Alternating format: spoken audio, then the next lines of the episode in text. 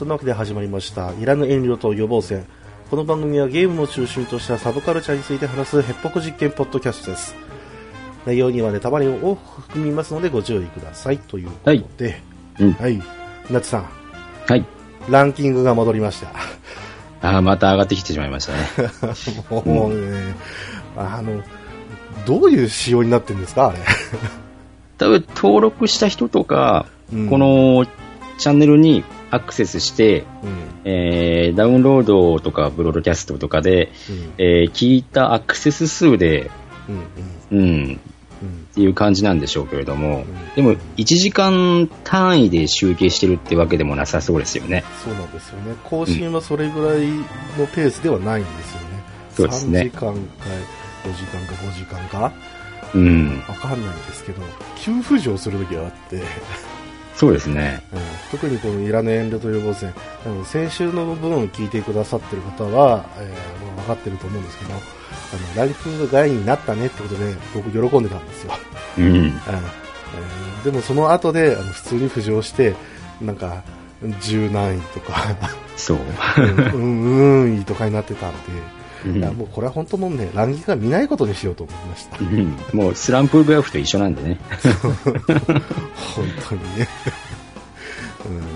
まあ、そんなわけで先週はですねバンドレットについてお話をしたんですけども、はい。うん、ちょっとね日が 申し訳ないですけどもあんまり空いてなくなってます、うん。そうですね。はい、でまあ2日ぐらいしてからなのでバンドレットの感想とかのお便りはあまり来てないんですけども、うん。うん、あの後またもう一回ねあの見直したんですよ、うん。うん、あのちゃんと僕言うの忘れてましたね。うんうん。面白いよって。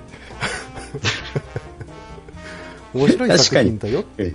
確かにそれは言ってませんでしたけど。そうです。あのちょっとねあのあの良作とかじゃないみたいな、うん。うん、そういう言い方をしてたんですけどえ全然面白い作品だなと思いましたので、うんまあ、あの本当お暇な方は、うん、見ていただければなと思いますので、そうですね。はい、んということでよろしくお願いいたします。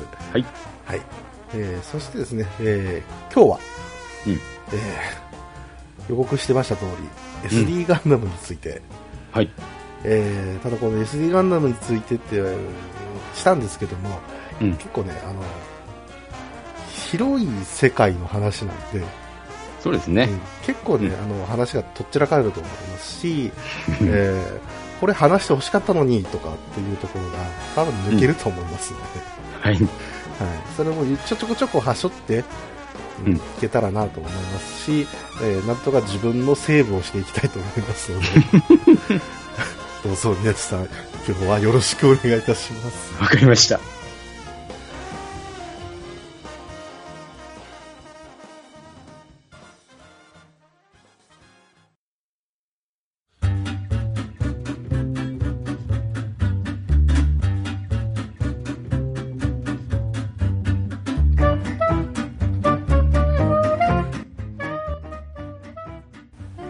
けで今日は SD ガンダムについてお話をしたいと思うんですけども、おい。うん稲地さんは SD ガンダムって言ったら何を思い浮かべますかね？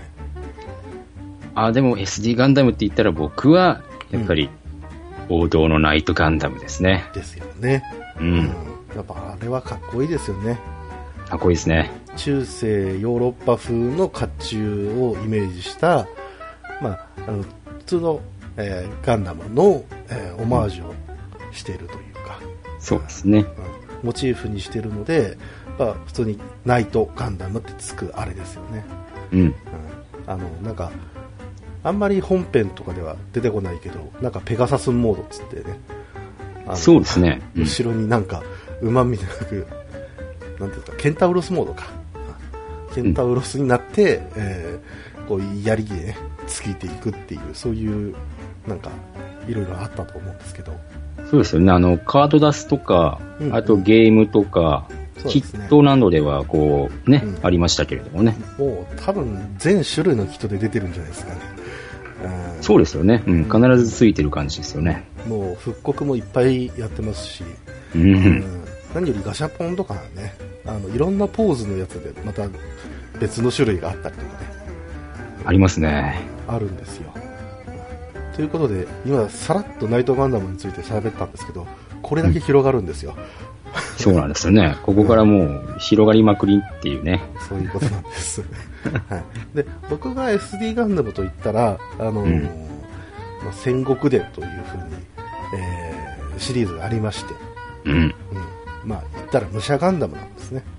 うん。うん、でこれがあの BB 戦士っていうあの本当に2頭身ぐらいの2.5頭身ぐらいかな、うん。のあのちっちゃいプラモデルっていうので、うん。そのシリーズでどんどんいっぱい出していってで、えー今でもまだ出続けているっていうシリーズがあるんですよ、うん。うん、それが僕は大好きで、それをずっとこう作ってたのがえー中学生ぐらいまでという、そういうことがあったんですけど。昔は安かったんでしたっけ？安かったです300円ぐらいそうですよね。ううんん。本当にねおもちゃ屋さんとかじゃなくてあのもう駄菓子屋さんで売ってるようなレベルでしたね、うん。うん、でだからもう普通にこうガンプラを買うっていうよりもそっちの方が安いですし、う。うんん、あとちょっとねギミックがついていたりスプリングを仕込んだりとかね、はいはいはい。うんうんそういうのもあったりとかして、ううんん。これまたちょっと別で話すんですけど元祖 SD ガンダムっていう別のプラモデルがあったりするんですけど、ありましたね。う。ん、それとはまたちょっと頭身が低くめで元祖の方はいろんな連動ギミックがあったりとか、うん。うん、ちょっとおもちゃの方向にこう特化したものがあったりとかして。うん。それと差別化がだんだんされていったオリジナルのシリーズというか、うん、もう本当に混沌とした文化になっていったっていう、うん、今日はねそうそういう話をしていきたいと思うんですけど、はい。はい。まあ、ちょっとね、えー基礎情報のおさらいなんですけど、うん。うん、SD ガンダム、まあ、知らない方は知らないでしょう。多分。でも普通のガンダムありますよね。あのアニメでやってます。大きなガンダム。お台場についあの立ってるガンダムですよ。うん。あ今もないんでしたっけ？今ないです。ないですか。確か。次ユニコーンでしたっけ？はい。あ,、まあ、あれぐらいの大きさのものが、えーちょっとね、えー144分の1とか、ねうん100分の1とかでこうプラモデルで売ってるわけなんですけどもはい。さらにそれをすちっちゃくして、えー低い頭身にして短い手足頭が大きめで全体的に丸みを帯びているとか、うん。うんっていうのがこれが SD ガンダムスーパーデフォルメガンダムということなんですね、うん。もうおもちゃ屋さんで、えープラモデルのところが来たら、右か左にちょっとずれてもらえばね、うん出てくるやつですよ。絶対やるやつです、はいうんまあね結構ねあの種類も出てるんですけどうん。あのまず、まあ、SD ガンダムがどこから来てるのかっていうと、はい。えー1985年6月あたりうん。ガシャポンで売られる塩化ビニール製の人形として SD ガンダムが誕生してますうん。でこのガシャポンなんですけど意外と歴史は古くてですねうん。1965年ぐらいからそうですね。うん、言ったらうんガムから始まってるんですけども、うん。その後から70年代入ってくるとこうちょっとねあのアクセサリーというか、うんうんミニチュアみたいなものがこう販売されていってうん。80年代にはもうそれこそロボット小さいロボットあの、うんザンボット3とかうん。ああいったものが入ってるものになってきてじゃあガンダムでも出そうっていう風になったんですけどもうん。もうちょっとこうあの収まりのいいものにしたいということで、はいはい。うんなってたんですけども、うん、でこれがまあバンダイから出てるわけなんですけどもうん。ガシャとかガシャポンとかガチャポンって大体あのタカラトミーの商標なんですよ、そうですね。うん、なんで実はもうタカラっていうところがチョロ Q シリーズであの、うんもう結構売ってまして、うん。うん、でチョロ Q ダグラムなんてね そんなもの売ってたんですよ、ありましたよ。うん。なのでそれに対抗して、まあうん SD ガンダムというガチャポン戦士ですよ、皆さん、あの、10円玉で回せるガチャって、もう見ないですよね。見たいね、う んソシャゲで今見たいね。回させてくれよって感じもしますけど、10円ならね、うん、うん、15万円もしないのにね。絶対しない。ついで、あの、まあ、そのチョロ Q ダグラムにはもう全然圧勝したという、うん。そういうところがあって、じゃあこれ売れるんじゃねえかということで、いろんな展開をしていきましたと。うん。うん、漫画化をしてみたりとか、うんえーゲームを出してみたり、うん。うん、もうやっぱガチャポン選手シリーズっていうのはもう本当数多く出てまして、うん。しかもこう出来がいいのが多かったんですよね。そうですね。うんうん。うん、なので、まあ、そういったものがこうどんどん引き継がれていって今では、うん。SD ガンダム G ジェネレーション、そうです、そうです。うんうん、あれが SD ガンダムの流れの最先端っていうことになったわけですよ。そうですね。もう、古いファンがついてますよね。そうですね、まあ、G ジェネレーションといったらどっちかっていうともう本当にマニアックなね。もうもう本編に出てきてない設定資料集の隅っこに書かれてるようなものまで出すっていう。そういった、うん。まあ、楽しさはあったりするんですけども、うん。そこが嬉しいんだろうってやつですね。そうですこれがいいんだろうっていうあれですそうです、そうです。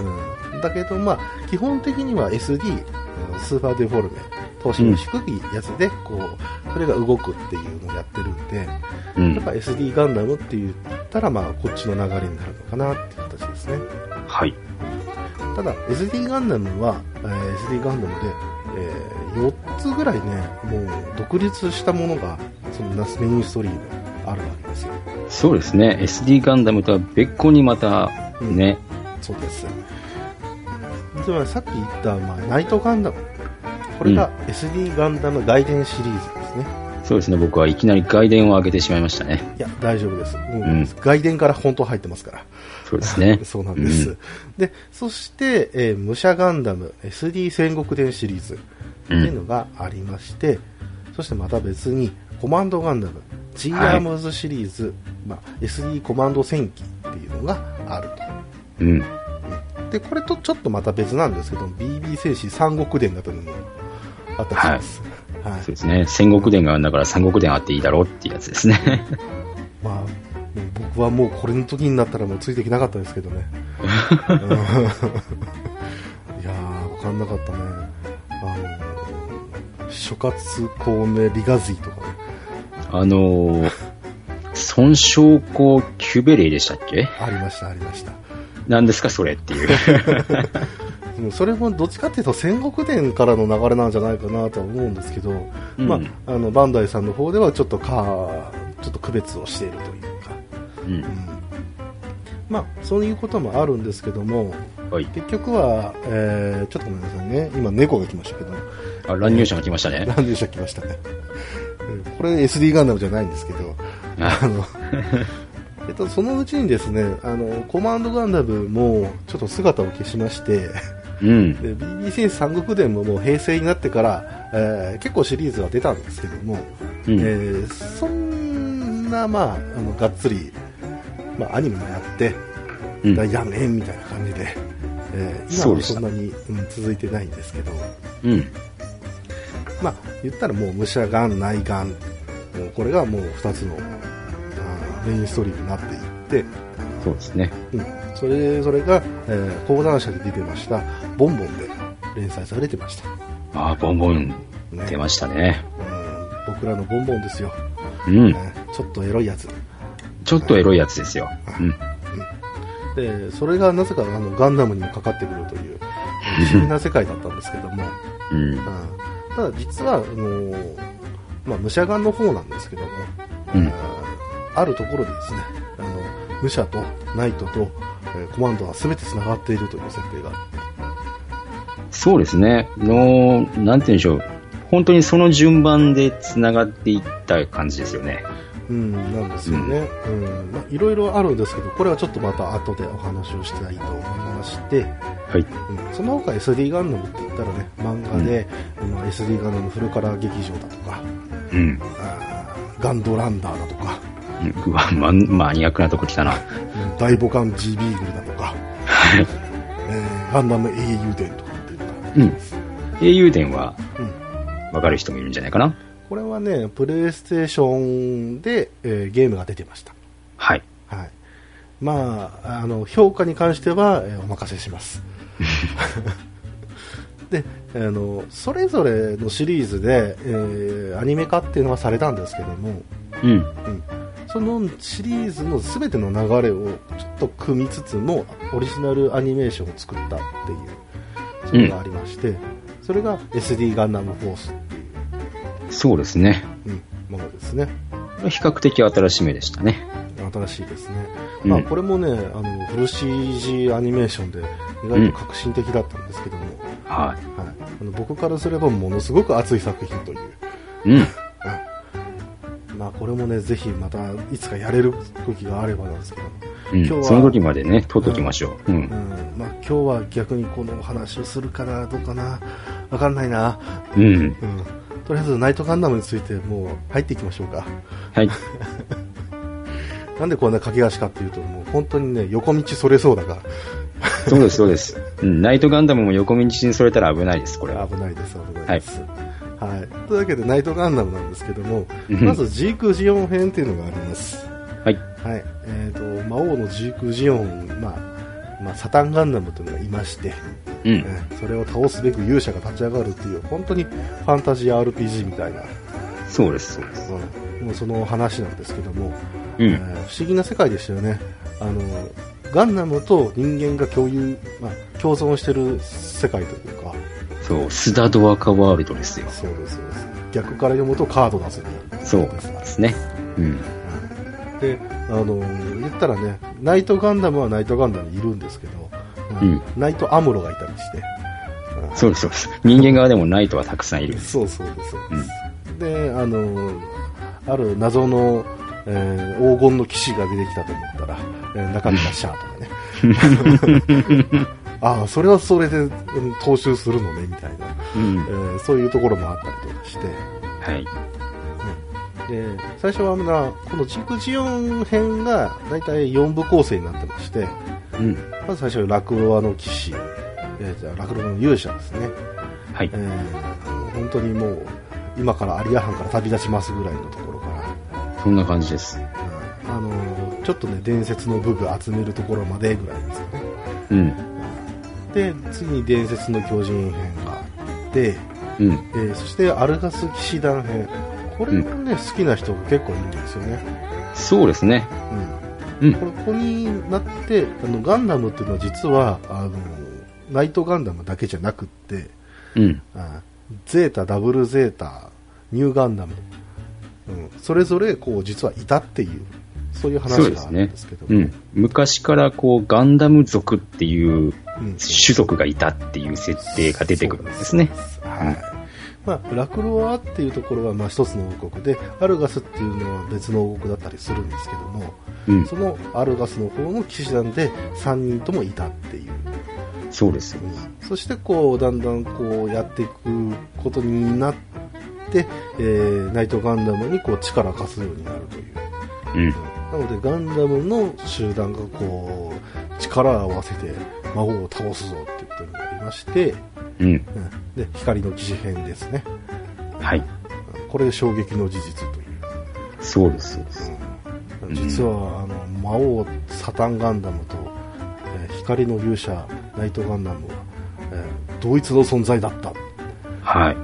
まあ、ファンタジーあるあるではあるんですけども、うん。まあ、ガンダムってついてたからなんとなくは予想してたみたいなうん。そういうところもあったりはするんですが、うん。うん、でそこでこう合体すると神の化身であるスペリオルドラゴンになるという出ましたね。困った神様出ましたね、これね出ま。したこのナイトガンダムシリーズにおいて本当に困ったちゃんの神ですねはあい。うのん。いろんなものを授けてはあの試練を与え、そう。うん、それをこうどう人間たちが扱うのかで遠くで見ているという、うん。時にはあの自分の思う、思惑と外れた方向に転がっていってね。そうですそうですでこのナイ、まあ、ガンダム SD ガンダムでよくあることなんですけども、うん光がの存在があれば絶対闇の存在があったりとかはい。あ何かのこう呪いみたいなものがあるとすぐに闇に行っちゃいます、うん。うん、ですんであの神様だ、味方だって思ってても、えー味方じゃないっていう場合が多々ある。そうですね。うん。うんまあまあ、そんな話もあったりはするんですが、うんまあ、このね、実はもうジークジオン編の方は、皆さうんん結構ね、知ってると思うんですよ。そうですね。ちょっと今話したのは、うんえー原作のお話の方なので、うえーちょっと話が違うんですけど、OVA がね、んうん。うん。うん、ちょっとこう話が少しだけオリジナルの方向に修正したものがね、OVA で出てますよね。はいはい。うん。そうなんですよ。これに関してはね、あの、どっちかっていうと、こう、OVA というか、まあ、えーレンタルショップでちょっとうん見たことがあるみたいな、えーうんそういう人もね、結構いらっしゃると思うんで、これ OVA は30分でしたっけ？もうちょっと短かったかもしれないですね。ああ、あの言ったらあのほらあの例えば、えーガンダムの映画がやりますってなった後にこうちょっと流れるみたいな、はい。そう。いうおまけのものもあったりしましたし、うん。うん、でも、S まあ、OVA に関しては30分であったかな、うんうん、もうちょっと長かったかもしれないですね。結構ね映画っぽく作ってあったりするんで、うんがっつり見るとそれぐらいになるかもしれないですね。うん。しかも4本あるんでねで。す今言ったようにねうん。はい。でまあ、これに関してはね、やっぱりあのカードダスの方でバンバンこう連携していきまして、出ました。うんもうあの頃にね、やっぱトレーディングカードゲームってね、うん。うんまあ、あるにはあったりまましたけど、ビックリマンとかありましたね。ありましたけど、やっぱりね、あの僕はついていけなかったです。ううんん。なんせあのねがカードダスの機械が置いてあるところがあんまりなかったぐらい 田舎だったんでそうですね。うん。本当大きなデパート行かないとなかったっていう、そんな印象があるんですけど。そう、ビックリマンは、まあ、むしろビックリマンチョコがあったんでねっていう感じで。そうなんですよ、だけど、まあ、逆にこのナイトガンダムをあの、うん。知らしめたのはアニメ以外ではやっぱゲームだと思うんですよね、出ましたね、この困ったゲーム。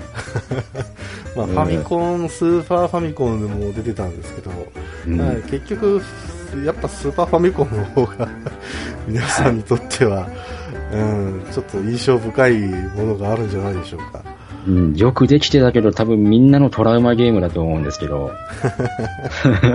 そうですね。あの、言ったら、えー、まあまあ、えっ、と、ナイトガンダム物語っていうのが最初出まして、うん。うん、その後ですね、ファミコンで、ナイトガンダム物語2光の騎士っていう、うん。うん、そういうのが出て、3の伝説の騎士団っていうのがあっうん。うんファミコンの流れだとそれなんですが、大体2あたりで、クソゲーって言われてしまうという。そうなんですよ、この、このね、タイトルでバーサルナイトがあるやつですよね。そうですね。うーん、本当に、どうしてここまでっていうね。あの本当にあの何もしないでエンカウントするゲームってなかなかないと思うんですよ。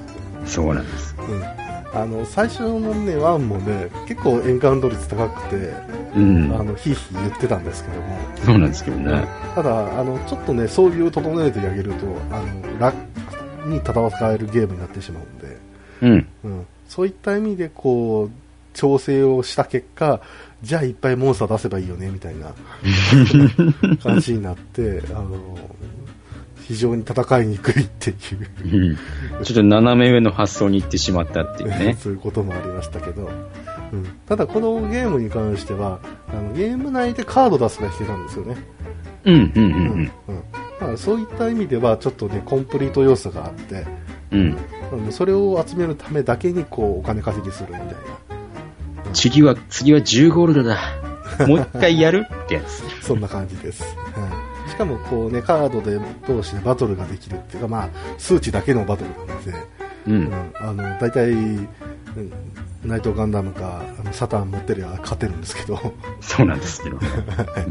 ただまあまあ、あのそういったものもあったりとかして、あの、まあ、それで結構遊んだよっていう方もいらっしゃるんじゃないかなと思うんです。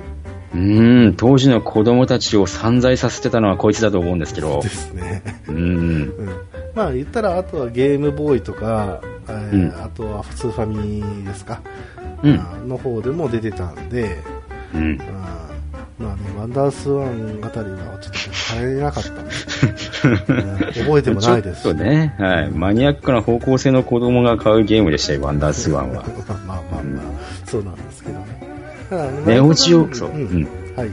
あ、すみません。ネオジオポケットとかね、持ってた人はもう、よっぽど変態でしたよ。まあ本当見ないですからね、中古屋さんでもね。まあ、携帯ゲーム機って言ったらどっちかというと僕らもゲームボーイ、ゲームボーイアドバンス、うん、そうですね流れですからね。うん。僕、高校になって、ネオジオポケットから思ってました。変態じゃないですか。いや、どうしてもあの、ポケットファイターズが欲しかったんで。やっぱ面白いですよね。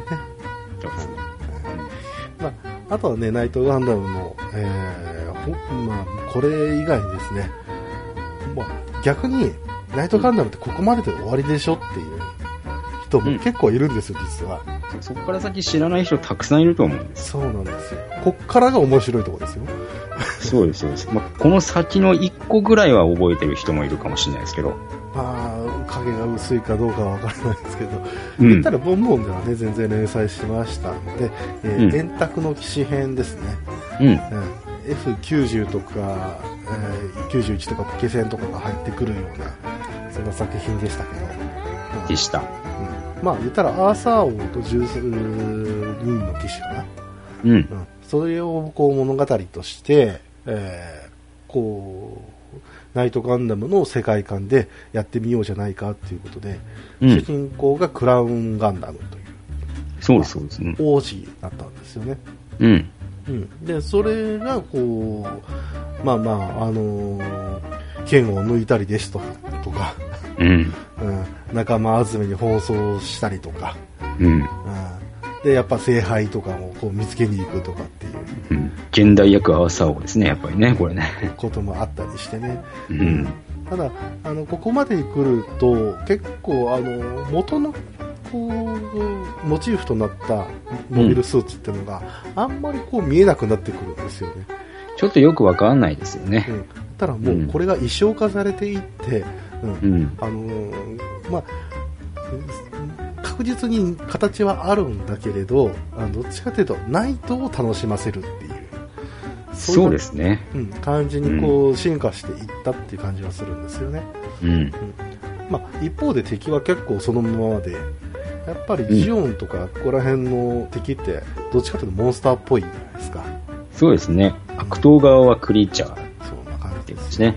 うんもう、ジワッグとかね、あーハンブラビとかね、うん。あーここら辺見るともう完全にモンスターなんですけど、やっぱりそのままなんだ、みたいな感じですけど。うんやっぱ海で出てくるんだよね、お前らみたいな。そううんそういう時もあったりとかして、うん、でこの円卓の基地に関しては結構ねあの主人公のこう出世物語とかっていうこともあったりして、うん。うんでこれで面白くなっていくんですけども、うん。うん実は後々の作品にこの円卓の騎士の一人が、えー関わってくるっていうそういう面白さもね、うん内蔵してたりするんですよ、うん。うん、バーニングナイト F91 だったかそうですね。な、うんうん。まあ、そういうこともあったりとかしてでしかもこの円卓の騎士は、えースーパーファミコンでね、うん。うんあのゲームになってたりしますはい。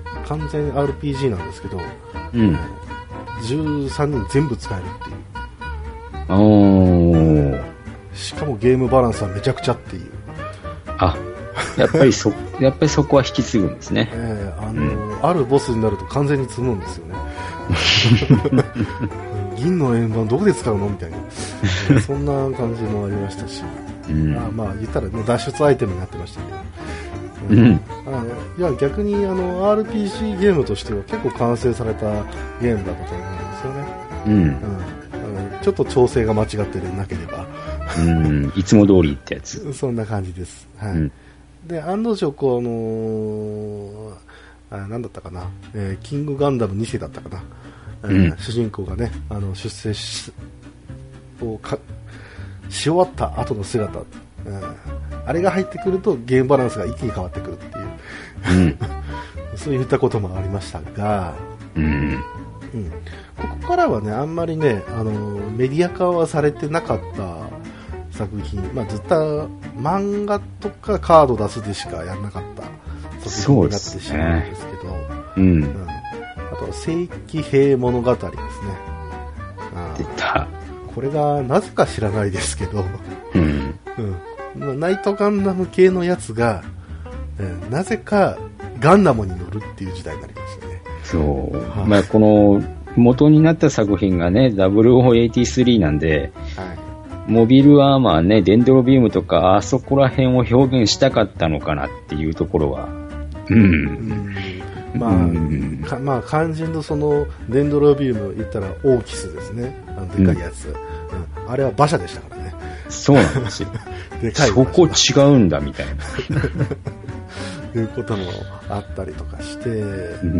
うんまあ、新しい王国にこう、ね、なってるんですけど、こう、掘ってきたらなんか出てきたぞって、えーじゃあそれに乗り込めるのは誰だって言ったら、えーじゃあなんとなく乗ってみるよみたいな話になるし、えーしかもそのなんかあの伝説上にこうあったなんていうかこうき正規兵っていうのがあって、うん。えーそれを復活させるたるきっかけになったのがシーブックとセシリーっていううん。もうわけわかんないわけわかんねえっていう話でしたね。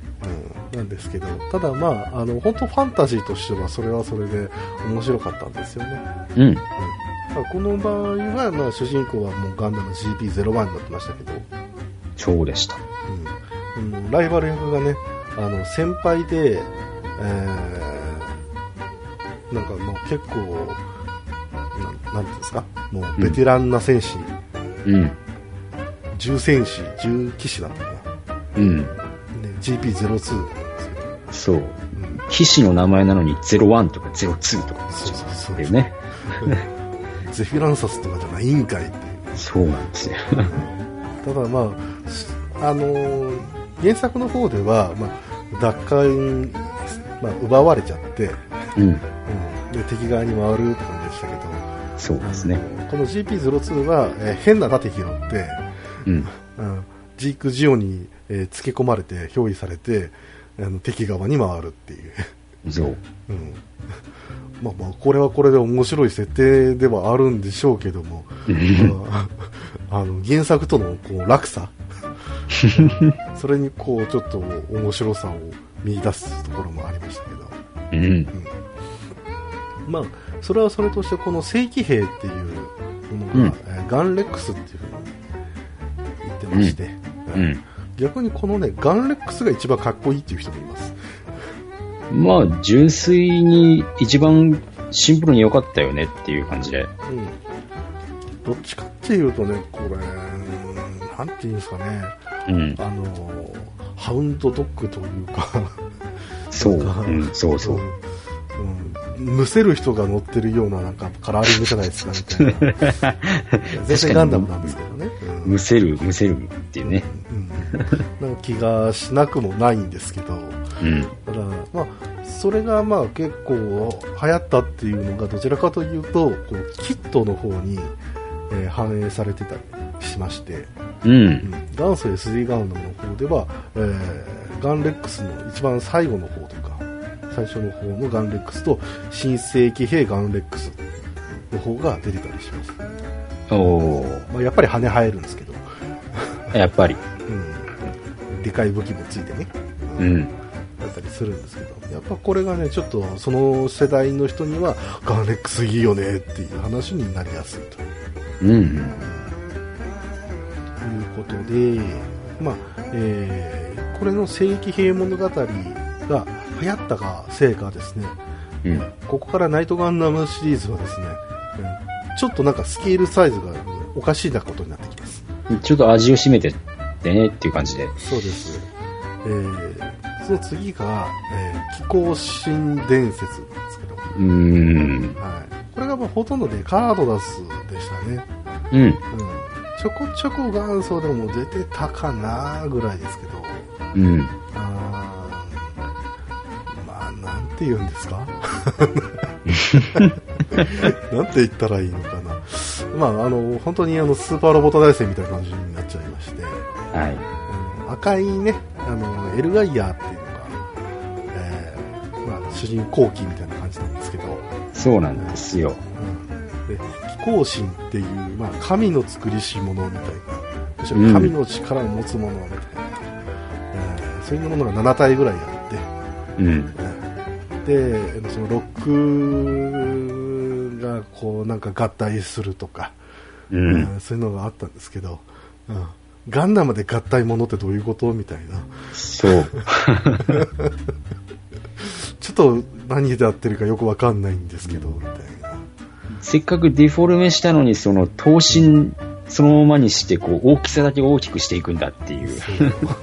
もうちょっとあのあの渋滞してるんですよね 属性が、うんうん、ただまあこのガンレックスの次にかもしくはもうその上か、えーエルガイアは結構キット化されてますんで、うん、BB 選手の方でも出ました。うん。でしかもあの何だったかな最近ねあの元祖 SD ガンダムが復刻したんですよ、うん。うんこうんそれの時にえ出てたのがこのエルガイアだったりします、大好きかって感じなんですけど、そうですね。うんただ、まあ、変身だったりあの合体だったり、う。うんんこれがねあのどっちかっていうとその当時流行ってました、うん。セーラームーンとか、うん。うんゴッドマーズとかうん。ああいうのパクったんじゃねえかっていう疑惑が ちょっとあるという、うん。やりかねない会社ですからね。うん。そうなんですよね、まあ、ちょっとまだまだおおらかな時代だった気はしなくもないんですけど、うん。うんまあまあまあ、それも、このまあ、逆にですね、あのー、気候神伝説編までは、あのうん僕らの知るところのあのナイトガンダムをの流れをずっと組んでたっていうそうですね。ナイトガンダムがスペリオルドラゴンになって、そのスペリドラ、スペリオルドラゴンが関わっていってる話なのでね。そうですね、まあうんこの後々も関わっていく気はするんですけども、うん。あのどっちかというとこう、なんていうんですか、設定だけはあって、うん。まあ、漫画はあるけど、カード出すでしか出ないみたいなものが、えー出てきてしまうという。そうですね。で、これ、気候神で、ナイトアムロとかいましたっけ？もしかして。うん、あ、いますいます。うん。もうなんか騎士団の団長とかになってたはずですけそうですよね。ど、うん。うん。この後がね、あのナイトガンダム物語っていうのがあってね、そうなんですよね。うん、そこからね、新 SD ガンダム外伝ってなるんですけど、そう。ななんでやねんっていう。え ーあのな結構ね、名前かぶりが多くてですね、あんまりこうね、記憶にないというか、うん。なんて言うんですか、えっとね、これがもう V ガンとかの話になってくるんですけど、まあやっぱりね、あの、あんまり漫画も記憶ないですし、いうん。やいやいや、怒られるこんなこと言って。あの、あの、あの、言ったらね、あの、本当にカード出すとかでしか、お目にかかれなかったっていうのもありますし、そうですねう。んあんまりね、こう、ボンボンの中でも、あの、ピックアップって言いますか、う、うんんそんなものをあんまりしてなかったような気がしなくもないなっていう。しょうがないですね。その時期になると、ちょっと武者ガンダムの流れに行ってるので、やっぱりそう。です、そうです。うんバンバンやってた頃と重なるんでね。うん。うんで、この後にもね、あの G ガンダムを元にした、えーゴールドサーガー、えーもあるんですけど、まあ、これに関して言えば、まあ、その、えーさっきね、正規兵がうんぬんででかいのがいるんですよって言ったんですけど、うん。もっとでかいのが出てくるっていう。そうそうそう。あの本家のモビルスーツの何倍だろうな、5倍ぐらいでかいのが出てくる。と、頭身戻してましたよね、確かね。うん、投資も戻してて、う。うんん、しかも、まあ、物語の冒頭でスペリオドローが死んでるっていう。そう。もうなんだこれ SD ガンダムじゃねえじゃんっていう。でも出てくるのはシャッフル同盟って、もうわけわかんない状態になってて主役は SD っていう。シャッフル同盟そのまま出てくるんで、うん、わかんなかったりしますし、次に、えー、これなんて読むんでしたっけね。えっと、該当新、うん該当新戦機か。うんうんこれをね、あのーあの、ちょっとね、あれなところはあるんですけど、うん。あの、面白いですよ。あの主人公、あ、うん守護天使ヒーローですか？そうでした。ら。なんかこう、そうです。うん。いやまあそういう方向に使そう、リリーナを守る守護天使っていうね、うんあの、ウィングがね、そういう人気で、でしたから、うん。うん。そういう流れに行ってしまったのかなと。なんかね、本当にね。ただ、うんこの、悲しいことに騎士ウィングガンダム、ナイトウィングガンダムは、結構かっこいいという。そうです、そうです。うんあ悲しいなぁと思いながらもですけど、まあまあ、これもやっぱり、あの、カード出すでしか、あまり見なかったなぁっていう、うんうん。ものもあってね。うん。しかもこう、結構こう、ウィングの方に、こう、あの、あの、引っ張られちゃったりとかしうまして、ん。ぐ頑張ってね、あの、ファンタジー要素を残してるんですよ。うん。あの、トロワの父が錬金術師とかね。うん。いろいろあるんですよ。ちょっと無理があるかな。いろいろ頑張ってるんですけど、うん。まあね、あとちょっとガンダム X が出てきたりとかね。しょうがないですうね。んどっちかというとレイズナーな感じになってますけど、うん。そういうのがあったりとかして、で、で、ここで、あの、実はナイトガンダムシリーズって一回途切れるんですよ。途切れますね、これね。うん。これまでが、うん、1990年代なんですけど、うん。で、2013年になってですね、うん。あの、カードダスちょっともう一回やってみないかっていう話になりまして、うん。えー旧世騎士伝承というのが、えーちょっと出ました。うん。これがですね、シードとかユニコーンとか、えーうんそういったものを、えーまたナイト化して、えーで、ちょっと漫画も描いてみてっていう形だったんですけども、うん。うんこれはこれでね、やっぱもう、あのこの世代の人たちを喜ばせる、うん、そのためだけにやってるっていう感じがして否めなかったんですけど、でもあの、うんそのな、旧作ファンをうん取り込むためになんかこう、リニューアルしたもの、キャラクター来てますよね、これね。そうです、そうです。うんバーサルナイトどっかアレックスとか出してきてますよね。そうです、そうです。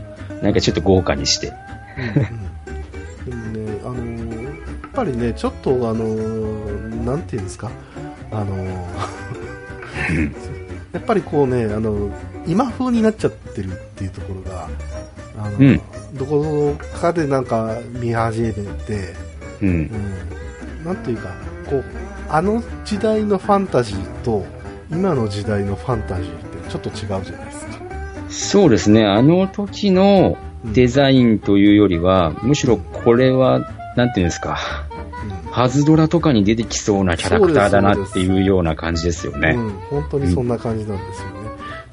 うん、色使いとかもそういうこともありますし、うん。やっぱこうね、ちょっと時代のこの差っていうのを感じてしまうっていうところがたまにあったりとかね。うん。もうこれ、バスターソードじゃないですもん、ナイトガンダム。これ、光の剣ですもん。まあ、それはそうと思うん。ですけど、まあ、逆にね、あのーこの時に昔の、まあ、円卓の機種とかっていうのが、復刻したりとかね、うんうんそういったものもあったりするんで、あのそれを見るのも楽しいですし、うん。ああこれフリーダムなんかどこかみたいなあのそういうのを あの見ていただくのも全然今のこうガンダムファンとしても楽しめるんじゃないかなと思いますね。うんでも、僕、インパルスナイトは結構好きですよ。そうなんですよね。だから本当にね、あの僕はこういったものプラも欲しいんですけどね、う。うんん、出てこないんで、ガンダムヘイズルって僕の大好きなヘイズルガンダムとかね、出ました。いるんですけども、あのナイトヘイズルガンダム出てこれねえかなって思いながらね、あのずっとこうバンダイのホームページ見てますけどね。実際こうね、あのちょっとナイトガンダムについてお話をしましたけども、うん。うん、やっぱりこう SD ガンダムといえばナイトガンダムみたいなうん。この流れに関して、あの僕はもうちょっと憤りを持っているっていう 世代だったりするので、はい。うん、それこそね、あのガンカードダスではそれはナイトガンダムさんですよと。うん。ああそうなんですよ。カードダスはもうもうもうもうもう、こっちはもうちょこちょこ出してもらえればいいですから、みたいな。あ感じなんですけど、うん。一方で、いやいやいや、でもね、あの、あの、ナイトガンダムさん、うちの方でちょっとあの、BB 戦士っていうのを作らせていただけていますんで、うんでこちらの方で、ああ、そちらはちょっと元祖の方で、ああ、どうぞどうぞみたいなうん感じでやってたところ、うんあの、BB 戦士は今でも続いてるけど、元祖は途切れていると。うん。このおもちゃの売り方としてのこの差、そうですね。うんなぜ評価されないのか、なぜ認知されないのか、本当に不思議で仕方がない。うん。やっぱり目が入ってるのと入ってないのじゃダメじゃないですか？入ってますよ、武者ガンダムも。ちゃんと BB 戦士入ってますよ。そうですね。そうですよ。えどっちかっていうと、ナイトガンダム、いや、まあ、うん、武者の方が基本的には SD ガンダムの入りとしては早いんですよ。うん。そうですうん、ただ、ナイトガンダムは企画として早いんですよ。うんうんうんこの差。うん。うん。血の差みたいな。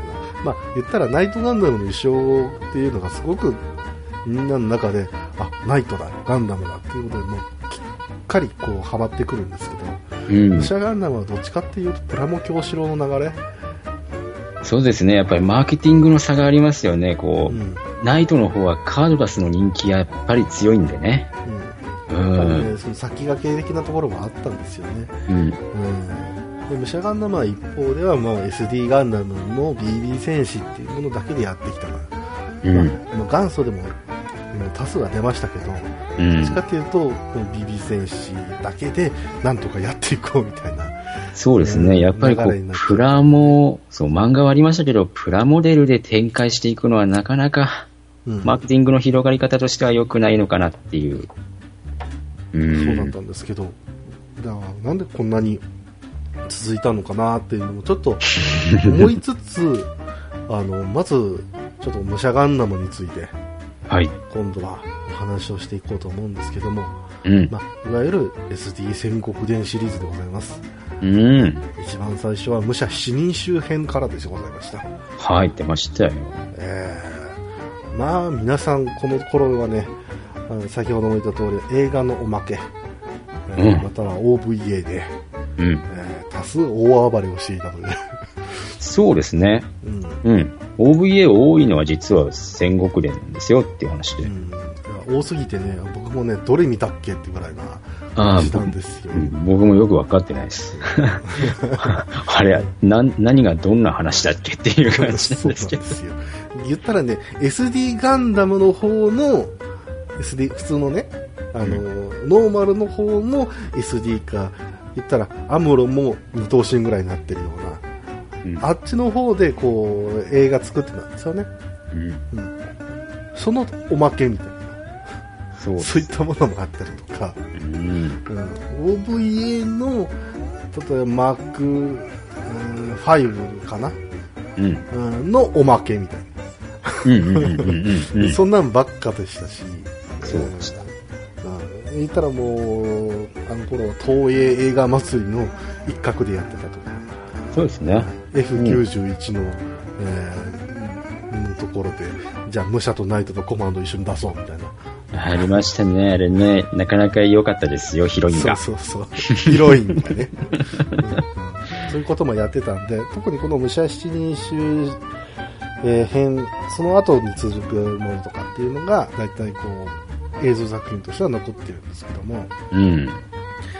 まあ、この武者七人衆で見るば、ちょっとね、ナイトガンダムよりも、あのーだいぶね、あの、変わってまして、うん。まあ、普通にナイトっていうよりも、武者のこの兜飾りですね。うん。あれがやっぱりこうガンダム的にはこうアンテナの部分に当たるわけで、そうっすね。大体はもうそこら辺のアンテナを兜飾りに変えれば、うんうんこれになるじゃんになるんですけど、結構楽、ね、安直な感じでしたよね。うん、うん。なんですけど、ここはやっぱちょっとこだわってまして、うん。例えば武者ゼータっていうのが、えーいたら、なぜかその武者ゼータはウェブライダー形態には一切ならずに、えーケンタウロスモードになるという。そうそうん、なぜか馬に従うんですけど、う。そう。まあ、人馬一体ということでね、うんまあ、武者っぽさを出したんだ、うんとは思うんですけど、そう。うん、ただ、そう信じたい。そう一方で、うんガンダムダブルゼータっていうのがいるんですけありましたね。ど、それが変形すると何になるか、うん。戦車です。そうなんですよね。武者？うんは？っていう。あのーハイメガキャノンからミサイルが、あのーポチって押すと、こう、ピュンって飛ぶ。そうです、そうです。あのちょっとね、引っかかるところがあってね。あのこうそれをちょっとでも触ると、もう弾がピョンと出ていっちゃうっていう。あれ、どこ行っちゃったみたいな感じそう。そうそう。で、大体こうソファーの裏探すと、あったーみたいなね。そうだ。そんな感じもするんですけど、あと畳の間にこう入っていったらもう絶望っていう。で、あの、弾がどんどん減っていくんで、どうなるんだみたいな、はいはいはい。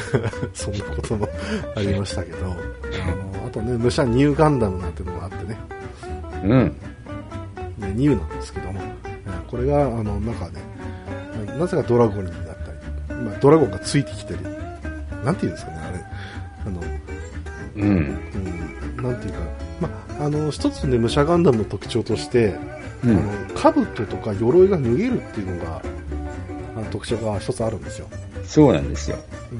うん。いわゆる軽装タイプっていうことで中にこう、とあの兜を取ったらなんかつるっとした。そう。カブトを取ったらつるっぱげなんですけど、まあ、白い、白い頭なんですけどね。そうですね。うん。でそういうのがあってで、うん。兜とかをこう組み合わせると武者入に関してはあの竜になるっていう。そう。いった よくわかんない設定がすけど、ただなんか脱げるのがいいことに、そのポロポロポロポロ取れたりするんですよねそうで。すねこの頃の SG あの BB 戦士は、うんすごくこうねハマりが悪い そうなんですよ。あの、メッキ加工じゃない元々の七人衆セットみたいなのあったじゃないですか。ありました、うん全部揃ってですねあれ買ったんですけど、めちゃくちゃ角ポロポロ取れたりして。うん。まあねあと武器あの刀とかね、まあ、銃というか、まあ、大砲というか、ああいったものも装備できてるんですけどうん。まあ固定できないですよね、そうなんですよ。うんで、なぎなたも、あの、ぬ塗ってなくて、こう、細々とした、こう、なんか、チャッチーの表してね、もう、しょうもないな、これ、みたいな。そうなんですよ、うんしかもねすごく折りやすかったりしますんでそうなんですよ。あの一回こう折れたら本当に絶望っていう接着剤やってもなかなかね、形が整えられないっていうあの状況に陥るという、ありました。そういうこともあってね、うん。うん、ただこの7人種なんですけども、うんえ。っとまあまあ、武者ガンダムがいて、うん次にノーマルガンダムこれはもう、あどっちかというと、えー天地タイガースペシャルの方ですけど、あ、いましたね。うんうん。まあ、あのハイパー戦士ガンダムボーイの方ですよ、うん。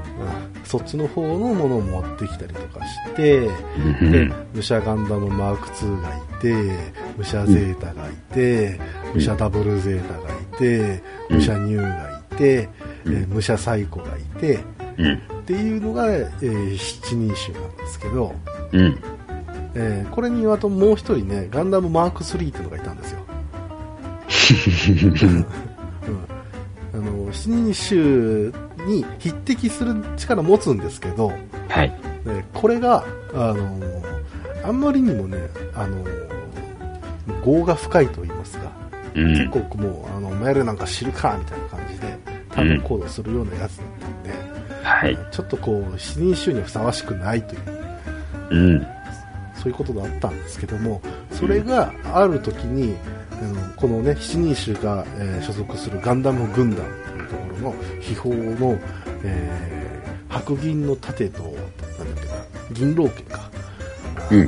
を持ってて、あのーも盗んじゃうんですけどね、うん。うんそのさなか落雷に打たれるんですけど、うん。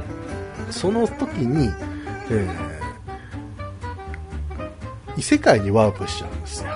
うん。もうあの、その時点で、あれ、剣と雷に打たれるとか、もうそこら辺でもうピッピピピって来る人いるじゃないですかね。そうですようんね。うんでこれが実は、えーナイトガンダムとサタンガンダムに分かれるっていうそのシーンになりまして、そうです。あの、OVA の最初、グニョングニョンしてるところで、こう、ヒューパカーンってちゃうやつですよ。そうです、そうです。そこで、実は、武者の、武者が、実はライトガンダムになってるそういう設定があったりするんですね。そうですね。うん。まあ、あとは武者ガンダムでどうしてもあのお話ししなきゃいけないのが、えー大将軍という存在です。あ、出ましたね。はいえええー各ですねあの物語の中に一人は絶対いまして、うん。えーその国を治めている、えー将軍の中でも偉い人大将軍っていうものが存在してまして、えーうんこの武者主任州では周辺では2代目の大将軍とうん。うんこの二代目大将軍の下で、えー、死人衆が、えーこう国を守って戦うよっていう話なんですけどね。はい。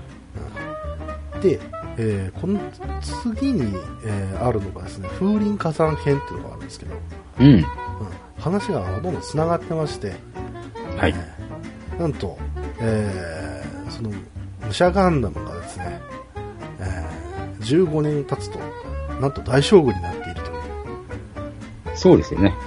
うんうん。なので、三代目ガンダム大将軍という、うん。そういうふうに名乗る形になりますし、えーまたですね、武者5、えーまあ、7人衆だったんですけど、5人に減りまして、はい。新生武者5人衆っていうのが出てきて、今度は武者アレックスとかね、うん。武者 S とかね、えーそういったものが出てきて、えーじゃあどういうふうになるのってなったら、えーやっぱり悪と戦うという、うん。そういう話になってますけど、はい。で基本的にはね、あのーまあ、闇皇帝っていうのが、えーこの武者ガンダムシリーズの、うん黒幕にはいるんですけど、うん。言ったらナイトガンダムでいうサタンガンダム的な、ちょっとジーグジオン的なはいはい。ことなんですけども、えーまあ、この風林火山編では、えー実は、えーまあ、まだこうね、えーどっちかって言いますと、あのまあ、前作で収められていたけども、えーまた復活をして、うえん。ー転覆を目論むその間じゃあアレックス何してんの？って言ったら、えーこのアレックスが、えーなんかねあの2代目ガンダム大将軍の力の源であった玉がこうあの源になってた結晶みたいなのがあるんですようん。あそれが光の玉みたいになってえ各地に飛び回っちゃっているので、はい。えーで3代目大将軍それ困ってるんで、うん。うんちょっと集めてきてうん。でそれを集めたのがアレックスだよみたいなはい。駒遣い。でその光の玉を一つずつ持ってるのが、えー武者五人衆なんだよっていううん。まあこれはね、あのー実はね、あのー中途半端な形で終わってまして、まあ、そうでしたね。うん、うん。であの結局、あのー三代目が、えー殺されたんだろうな、うんそれぐらいううんそうでしたよねうん、終わってるはずなんですよ。うん。なんかその後に繋がらないですもん。記憶が。うんはい。ただそれが実は次の天下統一編に、うん、つながってくるんですよね、あ出ましたね、これね。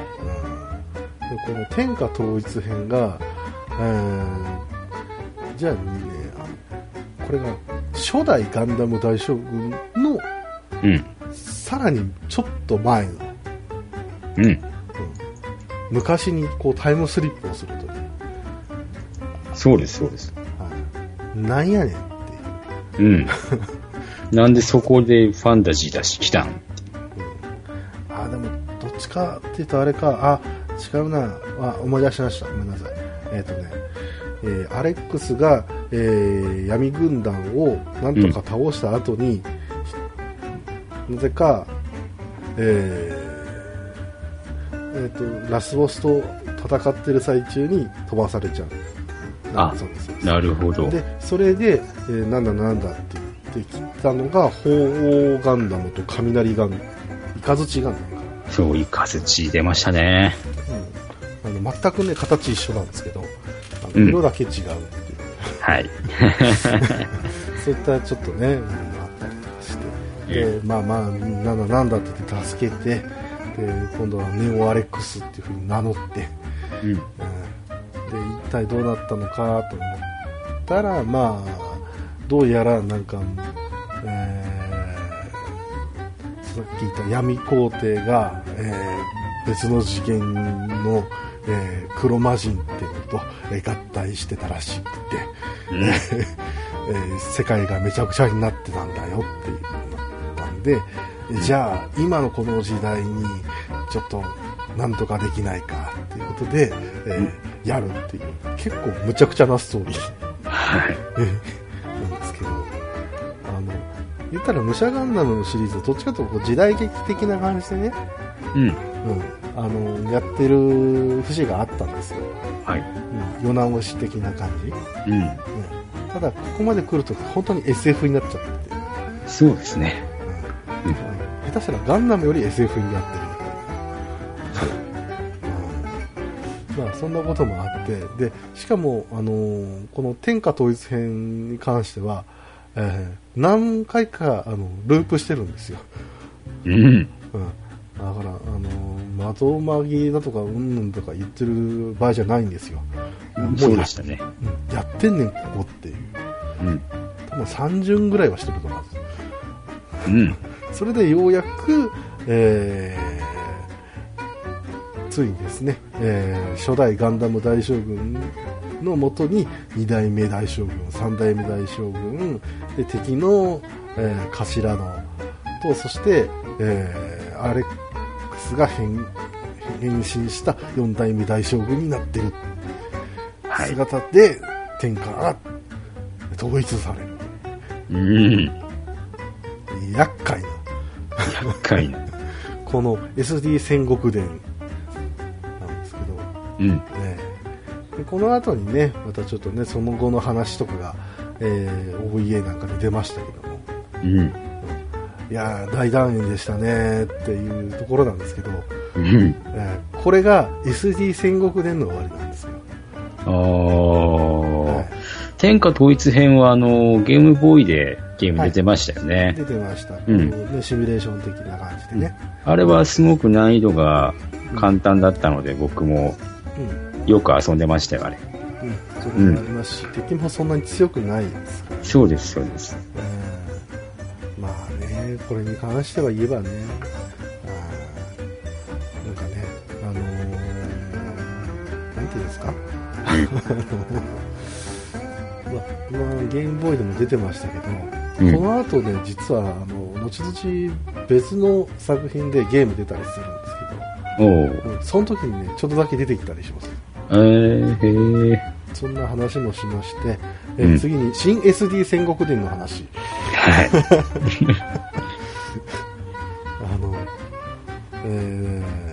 これが次がですね、地上最強編。うん。なんで地上最強編だったんだよくわかんないですけどね。よくわかんないですけど。なんで地上なんでしょうね。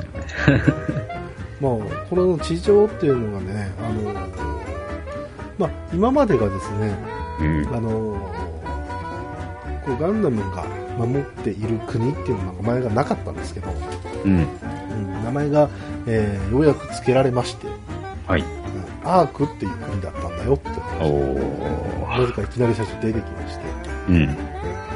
出てきた割には実は別の国の話うん。エイブラムっていう国になります、はい。うん、どっかで聞いた名前ですけど、うん。うん、でこのエイブラムっていうところで、えー繰り広げられるのが、えーなんか三国志です、そうですよね。うん。はい戦国伝じゃねえっすよねっていう。戦国伝じゃなくて、えー白竜ガンダムっていうのがいましてね、うん。うんこれが GP01 なんですけど、うん。あこれが、あの、大体モデルが劉備でして、はい。うんということは GP02 は、うんえーもちろんカーオですと。はい。うん、で、レッドウォリアーは長飛になるんですけど、なんであの GP0102 って来てレッドウォリアーなのかっていう、はい。ここら辺はよくわかんないんですけど、うんうん、ただここで、あの、まあ、エイブラムの国で、いはえーなんかね、異変が起きてるんで、うん。であの仲間が力を合わせて、えー退治をしますと、はい。うんなんかえー変なね、あの天の使いみたいなのが来て、うん。この、うんなんだ、えーうんこの馬を、なんか馬がね、3つ繋がってるんですよ。うん。うんうんこれに乗って、うん行きなさいってうん。言われて、そのまま旅立はい。つ。これが第1部です。うん。1部です。うんで、次に第2部ですけど、うん。これこれでようやくアークの国に戻ってくるんですけど、はいはい。フロンティア村です。うーん。えーそこにいた武者 F91。このね。武者ガンダムはね、ちょっと言い忘れましたけど、あの、大体こう当て字がついてるんですけど、そうなんですか。はいえ？漢字でね、ううんん。当て字がついてるんですけど、結構ギリギリですよ。ちょっとね。うん。当て字がね。あの、この F91 はまだ AF91 っていう感じで読めるんですけど、うあん。のその、あのー幼馴染がいましてね、うん。うんヘビーガンダムいるんですけど、うん激闘ガンダムって書いてヘビーガンダムですからね。そうなんですよ。全然ヘビーってよ読めねえよ。うん。全然、ちげえじゃねえかっていう。うん全然わからないし。うん。あの、またもう一人、あの、幼馴染いて、あの、む武者フルアーマーガンダムってやつですか？ら、うん漢字で全武装って書いて、はい。武者フルアフフルアーマーガンダムです。もうきつい。もう、も で、しかも、えーこのね、91が、あどっちかっていうと、話的には、なんか、あの、日本の神話のね、山田のオロチ、う、うん。うん、の、なんか流れをどっかで見るところはあるんですけど、うん。あの、その山田のオロチが、ビグザムですからね。あビグザムオロチっていうのがありまして、あ。あ それを退治するっていう話になります。はい、で、えーしかもなんか、やっぱりこう、天の使い的なやつが来て、あ。うん。うん、これで、あいつ倒しなさい、みたいなことをうん。言って、えーで、えっ、と、それぞれ3人のね、えーガンダムが持ってた銃が合体しまして、うん。えーグレートバスターキャノンってなるんですけど、これが最強破壊法って書いてグレートバスターキャノン。もう何でもいいじゃねえかって。もうキラキラネームじゃないですか。もう。キラキラしてるんですけど、うん、そういうの使って、なんとか倒して、うん、じゃあ、あの、君ら、向こう行ってくださいって言って、えーこれで第2部が終わるんですけど、まあ、オロチビグザムもいいですけど、ハウンドドッグとかね、ハウンドドッグって書いて、キュービの犬って書いてまあもうまあいいや、次行きます。はいえーえーもうね、もう読めない。アルビオン王国です。今度、これがね、アシュラガンダムというのがありまして、どっちかというと、まあ、インド方面の、えーお話になるんですけど、うん。うん F90 っぽい話なんですけど、えーそれの連れに、えーニオーガンダムとシラムイガンダムがいます。ああ。なるほど。うんで、えー正気ガンダムっていう、えーお父ちゃんがいるんで、うん。うん、それがこう幽閉されちゃったんで、うんそれを助けに行こうっていう話です。はいはい。うん、で、結局、あの、やっぱり天の使いが来て、うん。うん、で、おあのー 合体すれば倒せるぞってなるほど合体して倒しましたって言ったら、めでたしめでたし、じゃあ、皆さん、あっち行ってください。って、変な島に連れてかれると。うん。で、今度第4部、これで終わりなんですけども、うん。えー結局何がどうしてたのかっていうと、うん。えーなんかね、光の化身が、えー闇の化身がなんか悪いことをしようとしてやっぱりこう、あの、分身なんだけども、それを止めなきゃいけないから、うん。誰かの手を貸してほしかったんだっていう話だったんで、うん。なんかどっかで見た話ですけど、あの、うん。うん。これで出てくるのがガンダム大皇帝って言って、うんえー元が GP03 なんですけど、うん。あまあ、結局それとえー闇の化身の闇大帝ガンダムが戦って、えー大皇帝が勝ってめでたしめでたしって これもゲームボーイで出てました。ああ、なるほど。戦国で。あのちこの地上最強編からちょっとなんか変な方向になってるの来てるの分かりますかね？ちょっと、ちょっと、あれですね。うん。ちょっとあの、こう、独自色出しすぎ、まあ、天下統一編でもね、あの、ドラゴンガンダムとか、あの、うん。まあ、竜ガンダムか、とか、いろいろね、えーあありましたけど、うん。あのーやっぱこう、地上最強編からになってくると、あのーもう、俺たちの考えたつた最強の武者ガンダムみたいな感じになってきてると。そうですね。はい。で、えーその後にね、伝説の大将軍編っていうのがいるんですけども、うん。ここら辺から結構ピークになってきます。SD 戦国伝の方のピークですね。うん。うん。いや本当にね、面白かった。続く。